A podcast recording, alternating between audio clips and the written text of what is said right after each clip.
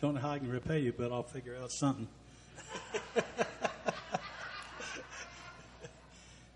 and by the way, no, I'm not a soccer official. I've been accused of that this morning. But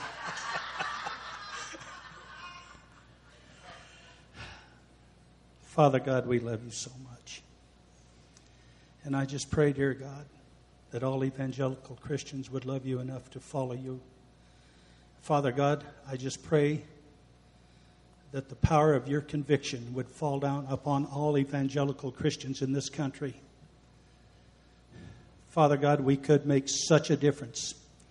This country is in trouble, and there's one way we can cure it, dear God, by casting our votes at the polls. Father God, you know, and please, please convey it to all your believers, dear God, that any person who supports abortion, any, any politician who, who favors abortion, who has no problem with it, they are enemies of your people, dear God. They are murderers of children. So, Father God, I just pray that the conviction of your Holy Spirit would pour out upon all the evangelicals in this country because we know that 6.4% is a pretty, pretty dismal figure. And Father God, with your help, we know that we will prevail at the voting booth and we can return this country to one nation under God. In the precious name of Jesus Christ and for his sake we pray, amen.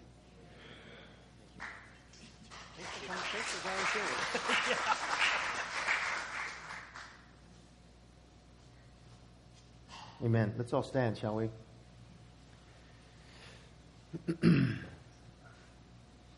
and Father, that your word would be exalted in our midst and in our lives. And that as, as the uh, Chief uh, Justice Jay said, that we would live our lives by its precepts. First and foremost, God, that we would live our lives by your precepts. Lord, that, that a nation changes when individuals change. And the change that needs to happen is a change of heart and a change of mind. Jesus, you said that we must be born again. That brings change individually, which can ultimately corporately bring change. Lord, we pray for our leaders, those that you have allowed to be an authority over us. We thank you for them. And we ask, oh God, that you would surround them with godly uh, advisors that you would give them godly wisdom. These are, these are, these are, these are tenuous times. They're, they're, they're, uh, whew, they're dangerous times. And we ask you, oh God, to give our leaders wisdom from above and knowledge from above, that you would prick their hearts, oh God, uh, to follow your word. Not to follow what's popular, but to follow your word.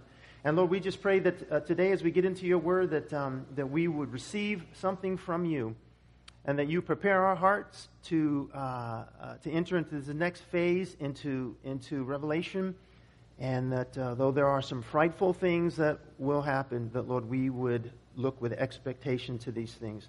And we ask them in Jesus' name. Everyone said, Amen. Give someone a high five and have a seat if you would. All right.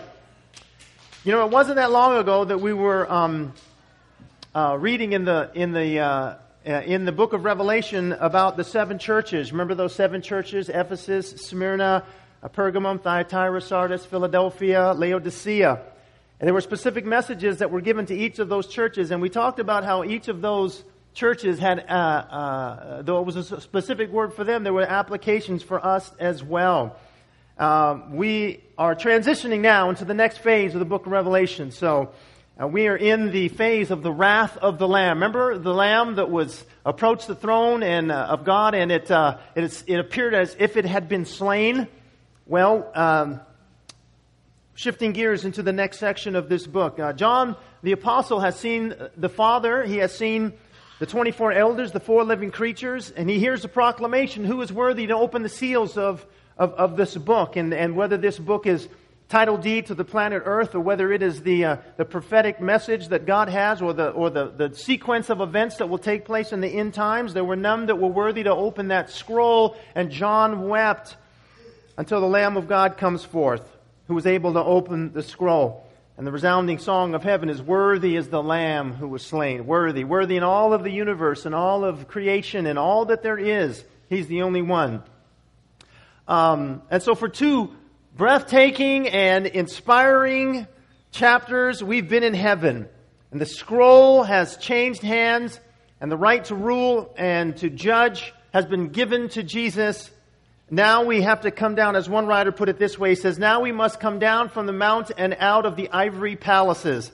Down here on the rebel planet Earth, the tempo is increasing, passions are rising, evil men and seducers are waxing worse and worse. Disobedience to parents has grown into a brawling maturity, defying authority. Men have become inventors of evil, and their fearful inventions have become Frankenstein monsters uh, threatening to destroy the globe. The, t- the time has come for God to intervene in human affairs, so judgment is given to the Son, written by John Phillips in his book Exploring Revelation. In Daniel chapter 9, if you were here with us during our, our study through the book of Daniel, you saw that there were seven years, and that's a literal seven year timeline that were appointed uh, for the nation of Israel for the end times. These are, this is God's appointed timeline. And we talked about how that the, there would be a, at the beginning of this, uh, Israel, the nation of Israel will be, signing a, a peace agreement uh, with a coming world dictator. Uh, we identified him as the Antichrist, and that that seven year period would begin with that and it would end with Christ's return to judge the earth and to institute his millennial reign, the thousand year reign of Christ. Uh, that's where we pick up in chapter 6, and we'll take it all the way through verse 19. Now, here's the thing about Revelation Revelation is not meant to be some mystical, prophetic, it's hard to understand all of this stuff. For sure, there are things that we don't completely understand, but it's not meant to be something that we should just gloss over or not spend our time studying uh, for a number of reasons. Because one is it's prophetic, and that is that it's speaking about things that are going to come, things that have not yet happened, uh, and it's also meant to give us a sense of assurance that God is in control. So that Jesus said, when you see these things coming, don't act, you know, I've told you in advance so that you know, so that you can be prepared. So, the first three and a half years of this tribulation timeline will be chapters 16, uh, chapters 6 through 19, 6 through 9. Uh, then the agreement is broken in the middle of this seven year period. That's Revelation 10 through 14. And then the last three and a half years is played out in chapters 15 through 19. And so, you know, if I were a ring announcer, I would probably put it to you this way. Here we go. Now, the beginning of this kind of sounds like, you know, how many of you guys like westerns? You know, the old westerns, you know, where, you know, the bad guys ride in on the horses. They're always real slow. They got this real ugly look, haven't, haven't bathed in year, a year or so, you know. Cigar hanging from them. Clint Eastwood, you know. Right? And then everybody's, oh, and the sheriff comes out, you know, and you just see him from behind with his spurs. And you know it's the sheriff because he just kind of comes out with that walk, you know, swagger. He's got that sheriff swagger. Yeah. Um, it sort of sounds like a like a like a like a like a western movie, but but but it's not that. We're going to read about four riders uh, who ride their horses into town, if you would. They are not friendlies. Repeat, they are not friendlies. Uh, we are entering into some scary stuff, but there is a purpose behind it. You know, when you read things like this, you have to remind yourself that God has a purpose for all things. I heard a story about a cowboy who was applying for insurance. He walked into an insurance agent's office and went through all the routine questioning. And the agent said, Have you ever had any accidents in your life? And he said, Nope, haven't had any accidents. And he said, Although a steer kicked me in the ribs once, and broke two of them, and a rattlesnake once bit me on the ankle. And the agent looked at him kind of with a questioning look and said, And uh, you wouldn't consider those accidents? He said, Nope, they did it on purpose.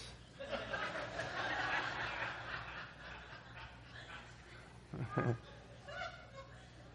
you might think that going through the book of Revelation that um, it's sort of haphazard, sort of random accidents that take place. No, there's a purpose behind it all. and it all culminates to a point. And so the Lamb and the seven seal judgments. Four horsemen, a fifth seal, which will be the cry of the martyred, a sixth seal, an earthquake, cosmic uh, disturbances, and the earth's greater prayer meeting. Then there'll be an interlude. There'll be a conversion and the call of 144,000 Jews who will evangelize those who are left on the earth. We'll get to that, and the conversion of a great multitude. Then there's the seventh seal judgment, and that breaks out into the trumpet judgments. Trumpets 1 through 6. There's an interlude, a timeout, sort of as the earth gasps, gasps for air, and then the seventh trumpet. The seventh trumpet judgment then ushers in seven more final judgments called bowl judgments, or the wrath is poured out upon the earth and when the last bowl is poured out, judgment is finished, God has completed the task of judging the earth. It's called the tribulation period. That's what we're entering into. It's called the wrath of the Lamb, the day of the Lord. It's the 70th week of Daniel. Um, Jeremiah predicted it in chapter 30, verse 7, if you're taking notes. Uh, and he said, Alas, for the day is great, so that none is like it. It's a time of Jacob's trouble. It's another name. Daniel chapter 12 says, There should be a time of trouble such as never has since uh, there was a nation, even to that time. Jesus said in Matthew chapter 24, speaking of this timeline, he said, and then there will be great tribulations such as not been seen since the beginning of the world until this time, no, nor uh, ever shall be. Jesus said this tribulation time is going to be the worst in the history of the world. There have been some pretty dark days this earth has had World War I, World War II, uh, Holocausts, uh, people trying to exterminate people. Uh, it, it's the Civil War here in America. I mean, it's, there, there, there have been some pretty dark days. Uh, some days where people may have even thought this is the end of the world. This is the tribulation period. This is when the time when the Antichrist will be revealed. And that has not happened yet. Jesus says, the tribulation timeline will be worse than anything that anyone has ever seen or ever experienced. And so, chapter 6, verse 1 through 8. Let's read it. It says, And then, and I saw then the Lamb broke one of the seven seals, and I heard one of the four living creatures saying, as with a voice of thunder, Come! And I looked, and behold, a white horse, and he who sat on it had a bow and a crown was given to him, and he went out conquering and to conquer. And when he broke the second seal, I heard the second living creature saying, Come! And another, a red horse, went out, and to him who sat on it, it was granted to take peace from the earth, and that men should slay one another with a great sword. And a great sword, sword was given to him. Verse 5 and when he broke the third seal, I heard the third living creature saying, Come. And I looked, and behold, a black horse, and he who sat on it had a pair of scales in his hand. And I heard, as it were, the voice of the center of, of the living creature saying, A quart of wheat for a denarius, and three quarts of barley for a denarius, and do not harm the oil and the wine. And when he broke the fourth seal, I heard the voice of the fourth living creature saying, Come. And I looked, and behold, an ashen horse, and he who sat on it had the name Death, and Hades was following with him. And authority was, what does your Bible say? Given to them over a fourth of the earth to kill with sword, and with famine, and with pestilence, and by wild beasts of the earth. Daniel chapter 9, verse 26, if you'd like to turn there. Daniel chapter 9, verse 26 says this After the 62 weeks, Messiah, that is Jesus, shall be cut off, but not for himself. And the people of the prince who is to come shall destroy the city and the sanctuary, and the end of it shall be with a flood. Until the end of the war, desolations are determined then he shall confirm, he shall confirm a covenant with many for one week, But in the middle of the week, he shall bring an end to sacrifice and offering. On the wing of abomination shall be one who makes desolate, even until the consummation which is determined is poured out on the desolate. So the first writer, if we can go back, Daniel answers the question to who this writer is. Verse 1 And I, I saw when the Lamb broke one of the seals, and he's the only one worthy to break that seal. And I heard one of the four living creatures saying with a loud voice of thunder, If you haven't been with us, the four living creatures are there in the very throne room of, of God, these incredibly powerful angelic beings. And they are the ones calling forth these, these, these beasts or these, these, uh, these judgments upon the earth. And I looked and behold a white horse and he who sat on it had a bow, which is symbolic of war, right? He has a, a, uh, a bow, and a crown was given to him, and he went out conquering and to conquer. Now, we don't know if he has arrows or not, but that would seem to be the indication that maybe he's coming with a, bow that's raised, but maybe that's supposed to be a symbol of peace um, but he comes to conquer. And so he has a bow, but then he comes uh, to conquer. Okay? Uh, pretty much every, I mean, this is the Antichrist. Uh, and he will begin his work in the world as a peacemaker. There are those who believe that, hey, this is Jesus, because in Revelation 19, Jesus comes on a white horse. Um, this is guys on a red horse.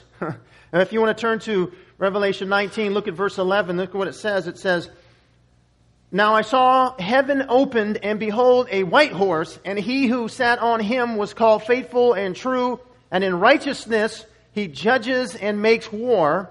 His eyes are like a flame of fire, and on his head were many crowns. He had a name written that no one except himself knows. Um, uh, that no one knew except himself.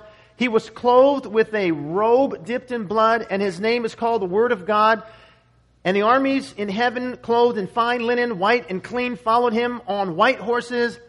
Now out of his mouth comes a sharp sword, that with it he should strike the nations, and he himself will rule them with a rod of iron. He himself treads the winepress of the fierceness and the wrath of Almighty God. And he has on his robe and on his thigh a name written King of Kings and Lord of Lords. And so, this writer has a bow, Jesus has a sword. And that sword is not a literal sword, but it comes out of his mouth. It's the word of God. It's the word of the Lord that by which he will slay the nations. This one has a crown. Jesus has many crowns. And it's interesting that the Greek word for this one, the, the Antichrist, is Stephanos, which means a victor's crown. But the many crowns that Jesus has are diadema, which means a kingly crown. And so this one comes seemingly in peace, and he comes victorious, uh, but it's a victor's crown. It's not the king's crown. He's not wearing that. That's, that's the one that Jesus wears. But you know, it's not surprising that the Antichrist will counterfeit Jesus. And as we go through the book of Revelation, we'll see counterfeit after counterfeit after counterfeit. And if there's a counterfeit, there must be a real reality. Matthew chapter 24, verse 5. Jesus said, For many will come in my name, saying, I am the Christ, and will deceive many. Yeah. Boy, haven't you, don't, don't you just hear that? You know, this, you know, this person's the Messiah. This person's going to lead us to the promised land. I mean, really, you just kind of hear that all the time.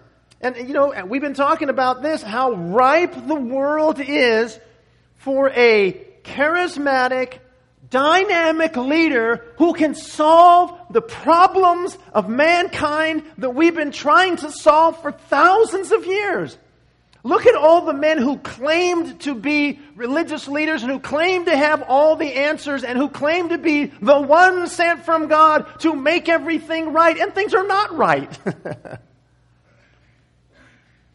I mean, how ripe is the world for that? And this man will be literally Satan incarnate.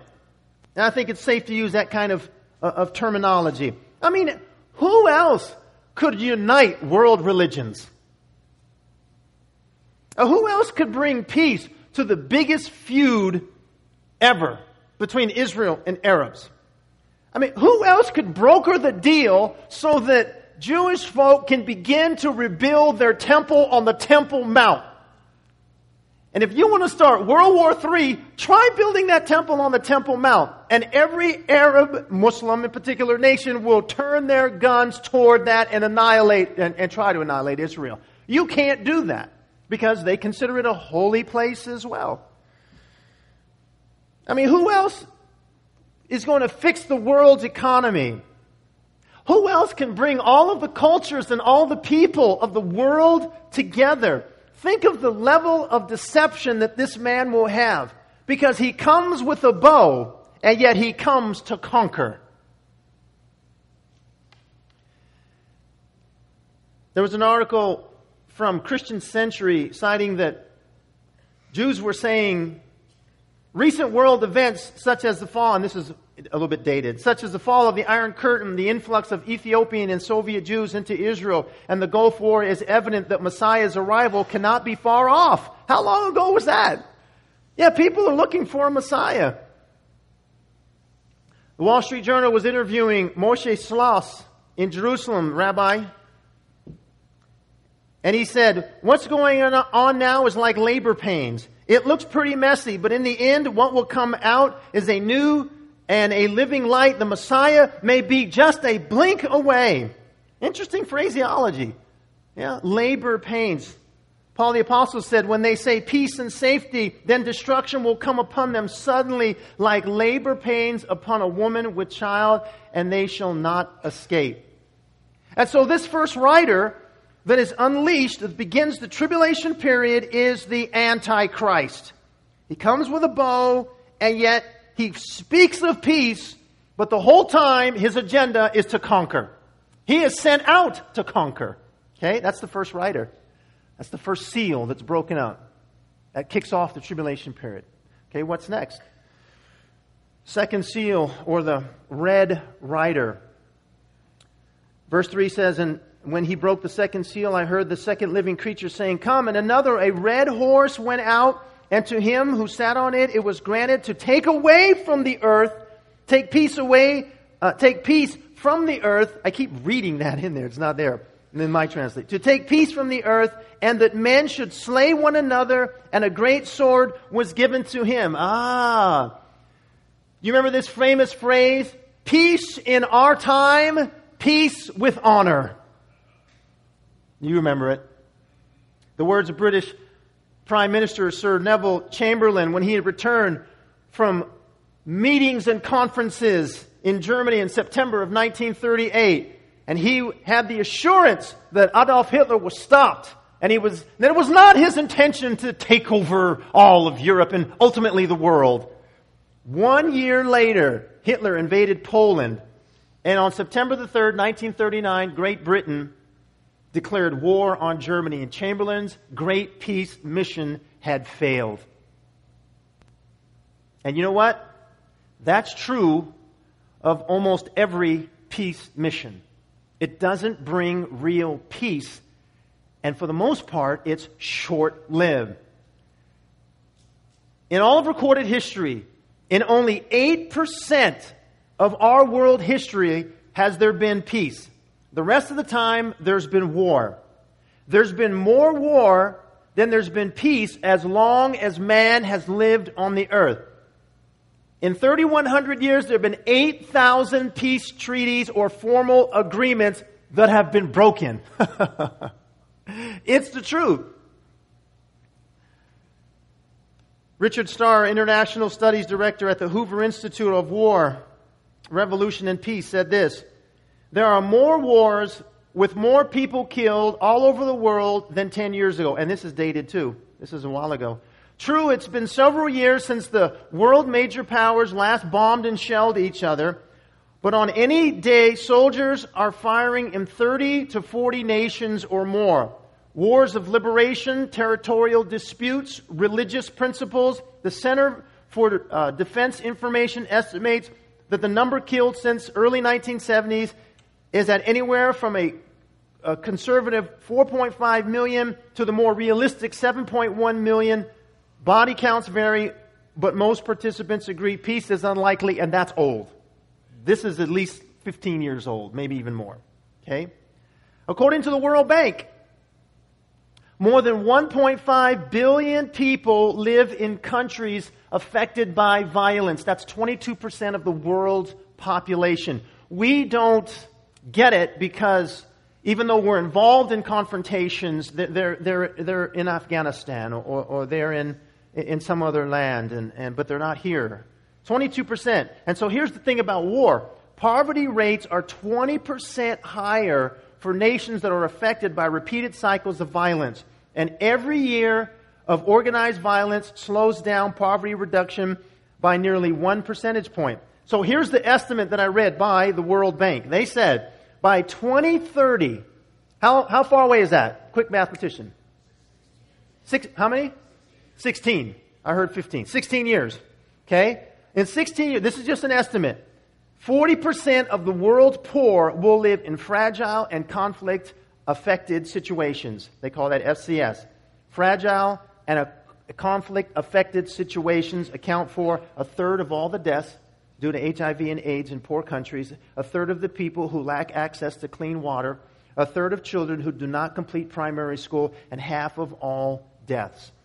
And so the Antichrist reign starts off in peace, but very quickly it turns to war as the next rider is, is unleashed. Such is the case every time you make a deal with the devil. An empty bow turns into a sword. And as we'll see, the color red often signifies terror and death in Revelation. Revelation 12, it's a red dragon. Revelation 17, it's the red beast. Third horseman. Third seal was broken, verse 5. And when he broke the third seal, I heard the third living creature saying, Come. And I looked, and behold, a black horse and he who sat on it had a pair of scales in his hand.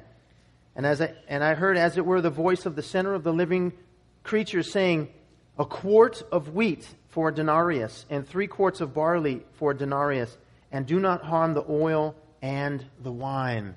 The third horseman, uh, that symbolizes famine. Because guess what? After you have war, you typically have famine and pestilence too. Jesus said there would be wars and there will be rumors of wars, that nations will rise against nations, and there will be famine. A quart of wheat for a denarius. A denarius in this time was a day's wages. And at that time, at this time, all the relief efforts in the world will fail. And it will take a working man a day's wages to buy a little over a loaf of bread. You'll work all day for a loaf of bread, and that just for himself. However, the nicer things, the oil and the wine, don't seem to be affected. They're available for those who can afford them. There still will be oil and wine that should not be harmed. And the fourth horseman, the fourth horseman, the fourth seal says, And when he broke the fourth seal, I heard the voice of the fourth living creature saying, Come. And I looked, and behold, an ashen horse, and he who sat on it had the name Death, and Hades was following with him. And authority was given to them over a fourth of the earth to kill with sword, with famine, with pestilence, and by the wild beasts of the earth. Let me just read that verse 8 again. And I looked, and behold, an ashen horse, and he who sat on it had the name Death, and Hades was following with him. And authority was given over them, uh, uh, to them over a fourth of the earth to kill with sword, and with famine, and with pestilence, and by the wild beasts of the earth. Okay, so, so John sees death and Hades. You could call that the realm of the dead. And we read in chapter 1, verse 8 of Revelation that Jesus has the keys to death and Hades. He has the, the authority over that. Revelation tells, uh, 20 tells us that one day they will both be cast into hell. Now, it's estimated during World War II uh, that one in every 40 people lost their lives. World War II, worldwide, one in every 40 people lost their lives. But in this judgment, it will claim one in four worldwide.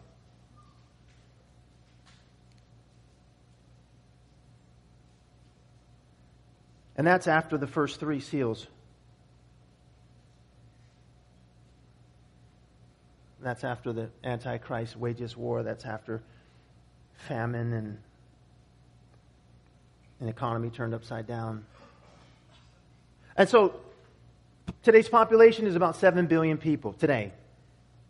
So this judgment alone will wipe out 1.75 billion people, almost 2 billion people.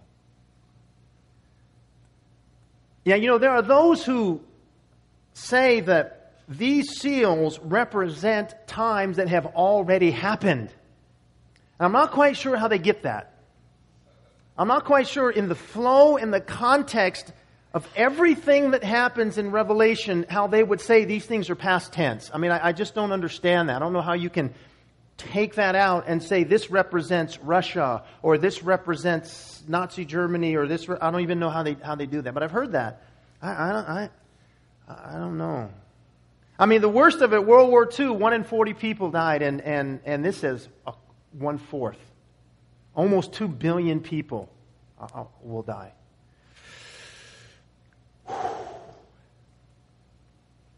Are, you glad you came this morning?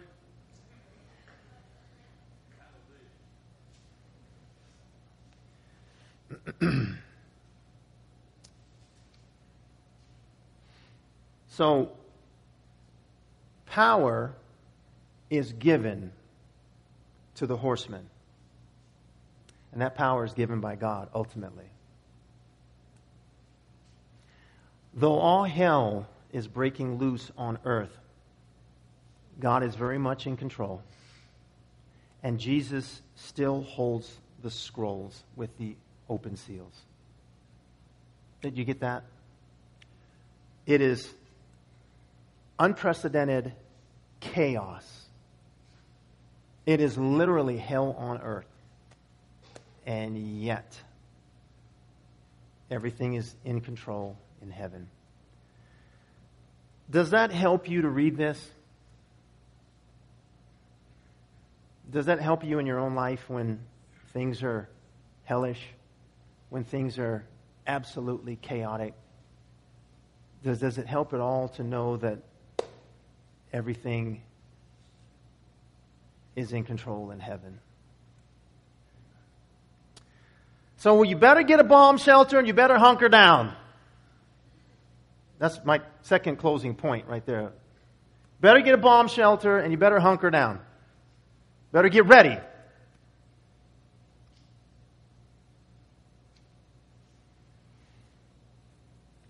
Jesus said, I must work the works of him who sent me while it is day.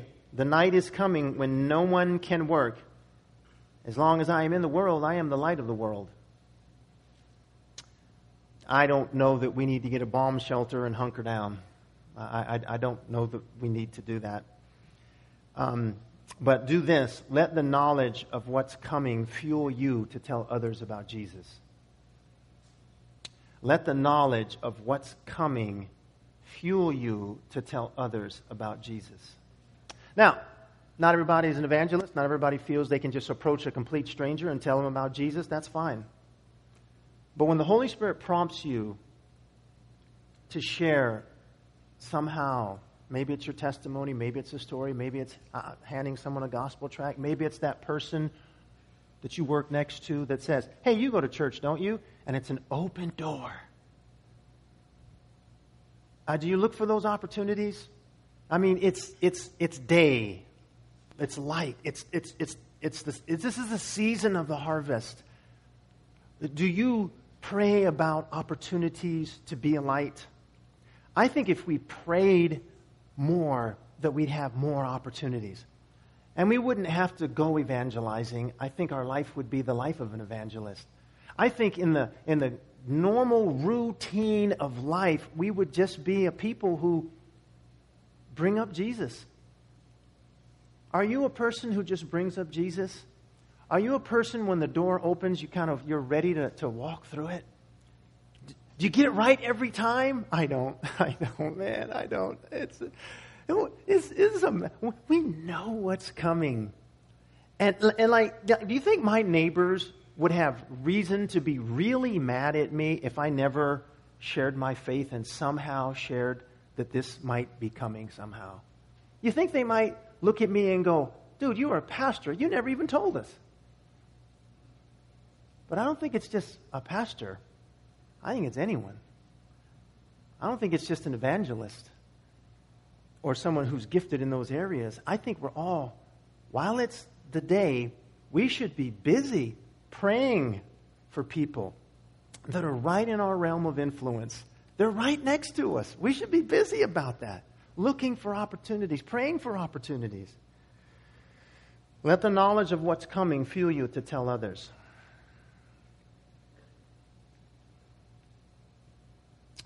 Two, year, uh, uh, two years after the wildfires of 2002, uh, the San Diego regional authorities installed uh, what they call reverse 911.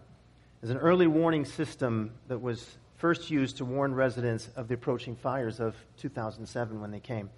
And some, home, some home, homeowners um, uh, did not receive a call or had phone systems that screened out the warning call as an unrecognized number. Others received the call but chose to ignore it. Some of those who did, uh, who did not hear the warning, did not vacate their homes, and as a result, they lost their lives. The truth is, is that God is sounding the warning, and He's sounding it loud and clear through the prophets of the Old Testament, through the writings of the New Testament, in particular Revelation, and through the Lord Jesus Christ. Also, remember this John wrote Revelation to encourage people in every age of history. Remember how it begins? The letters to the churches, and then the glimpse of heaven.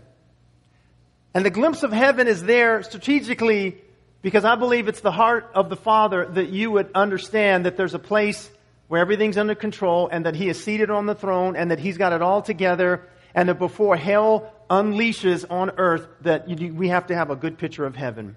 We have to have a heavenly mindset for the hellish things that happen on this earth, right? So John was written, John wrote Revelation to encourage God's people in every age of history. It's prophetic, but it's also theological. And it reveals the character of a loving God, and it reveals the principles of his kingdom. Because you see, people want a God of grace and mercy and forgiveness, but they don't want a God of judgment. And if a God in heaven is a God who will judge me, well, I don't want to believe in that kind of God.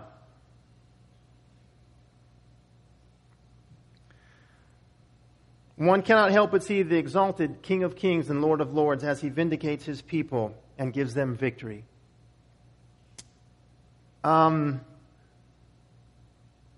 how you doing? You okay? You ready? So, so I leave you with this question, and if our ushers would come forward, we'll take our tithe and our offering as well. I leave you with this question.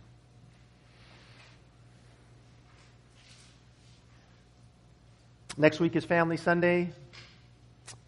We'll be hearing some cool testimonies of some people about what the Lord did at youth camp, but more than that. Please don't think it's Family Sunday, I'm not going. Your family. Show up. I'm not coming to that. Yeah, you need to come.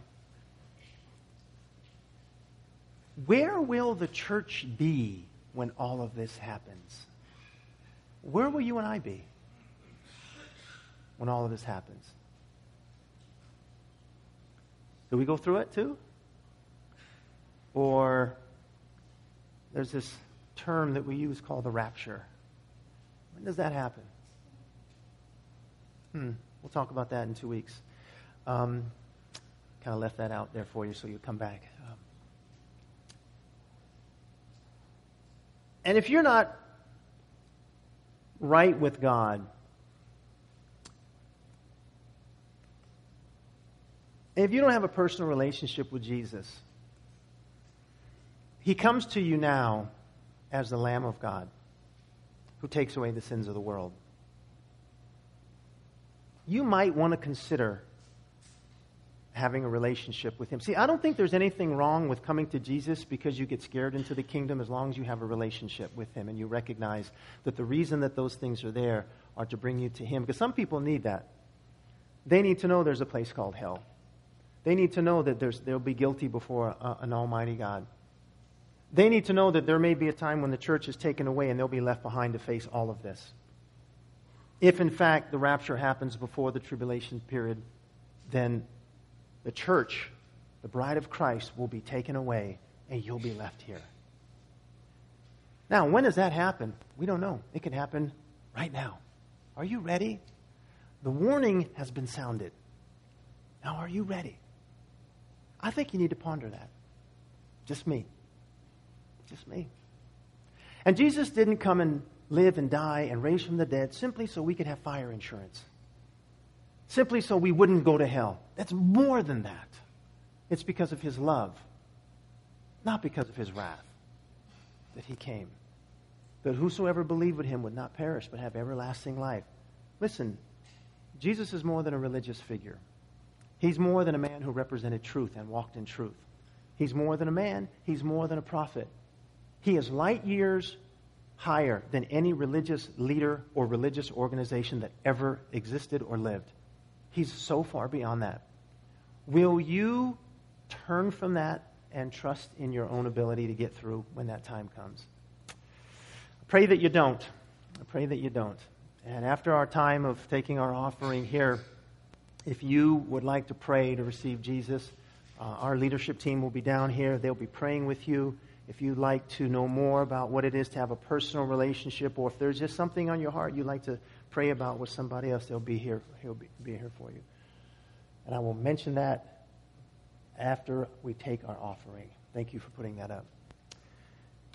Father, in the name of Jesus, thank you for your word. Uh, these are strong words, God, uh, and we receive them. We love to hear about your love and your grace and joy and your patience and your persistent love for us and those attributes that you, we love to hear all that stuff, that you love us no matter what and you care for us. And yet, Lord, when we get into Revelation, it gets ugly real fast. And we've just stepped out of heaven and our we're running footlong into this judgment that we read about. And yet, Lord, we can escape all of that. But, Lord, um, we take this opportunity uh, now to give of our tithes and our offerings. Uh, Lord, we can't buy our way into the kingdom. We can't lie our way into the kingdom. we can't uh, sneak in the back door. But, Lord, we just, out of the overflow of our heart, want to give to you. We love you, God. And we thank you that you've redeemed all of us. You saved all of us, even our checkbook. And the Lord, we give to you now that for the work of your kingdom, that you would take these finances and use them to further your kingdom. Thank you, God, for the offerings. Thank you for um, all that you give us. Thank you uh, for uh, first loving us. Now we respond in worship by giving to you in Jesus' name. Amen. If you'll go ahead and